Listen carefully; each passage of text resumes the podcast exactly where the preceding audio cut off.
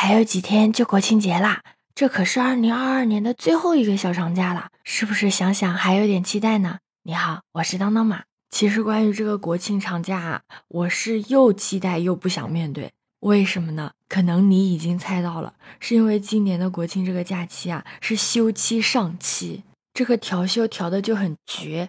就是他前两天是周末嘛，然后后面的周末又少休了两天。实际上啊，这个满打满算国庆的假期啊，也就放三天假。所以啊，自打这个调休方案出来了之后啊，网友对于这个调休的吐槽啊，就一直没有停过，并且啊，还不断的保持输出，甚至调侃出了一个新高度呢。当这个上期休期啊成了这个长假定律之后啊。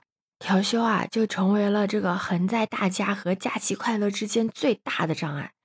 其实啊，早在五一假期安排出来之后啊，就已经有机智的课代表为大家算了一笔账。这位课代表啊，他表示五一其实就放了一天假，其他全是我的周末。也有人吐槽啊，如果想学习十以内的加减法啊，表演一个一变三、三变七的魔术，看看各种调休规则就够了。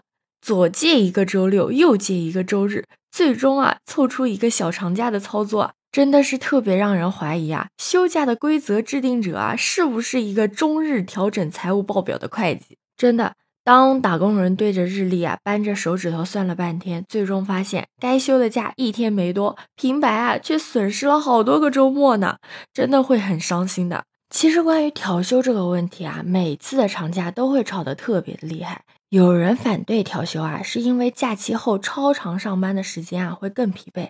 也有人啊觉得调休还是很有用的，可以借此机会啊常回家看看。除此之外啊，调休还照顾到很多有出游计划的人。正是因为调休的存在，所以节假日的旅游热度啊一直都是很高的。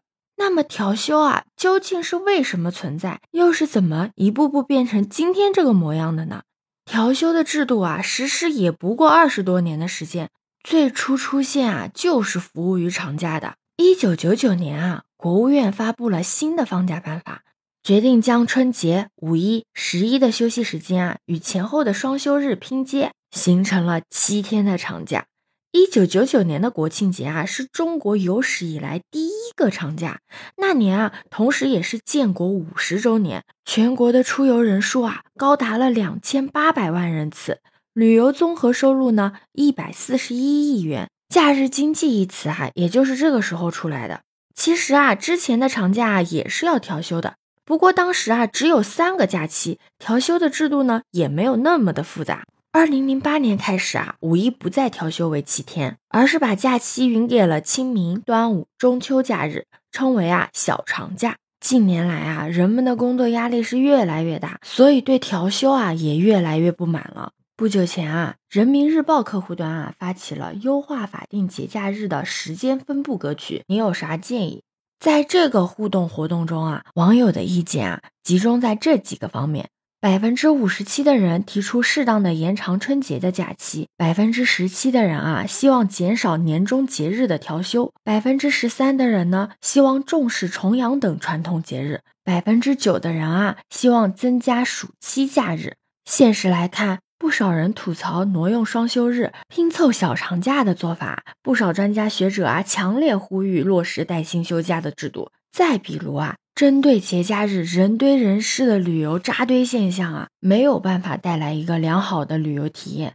不少人建议啊，鼓励错峰出游。这些呼声和建议啊，真实的反映了当前节假日时间分布格局上存在的一些短板和不相适应的地方。只有解决这些问题，才能更好满足人民群众的需要，推动旅游休闲向高质量的发展迈进。你觉得呢？可以在评论区写下你的看法哟。欢迎收听订阅走马，我是当当马，拜拜。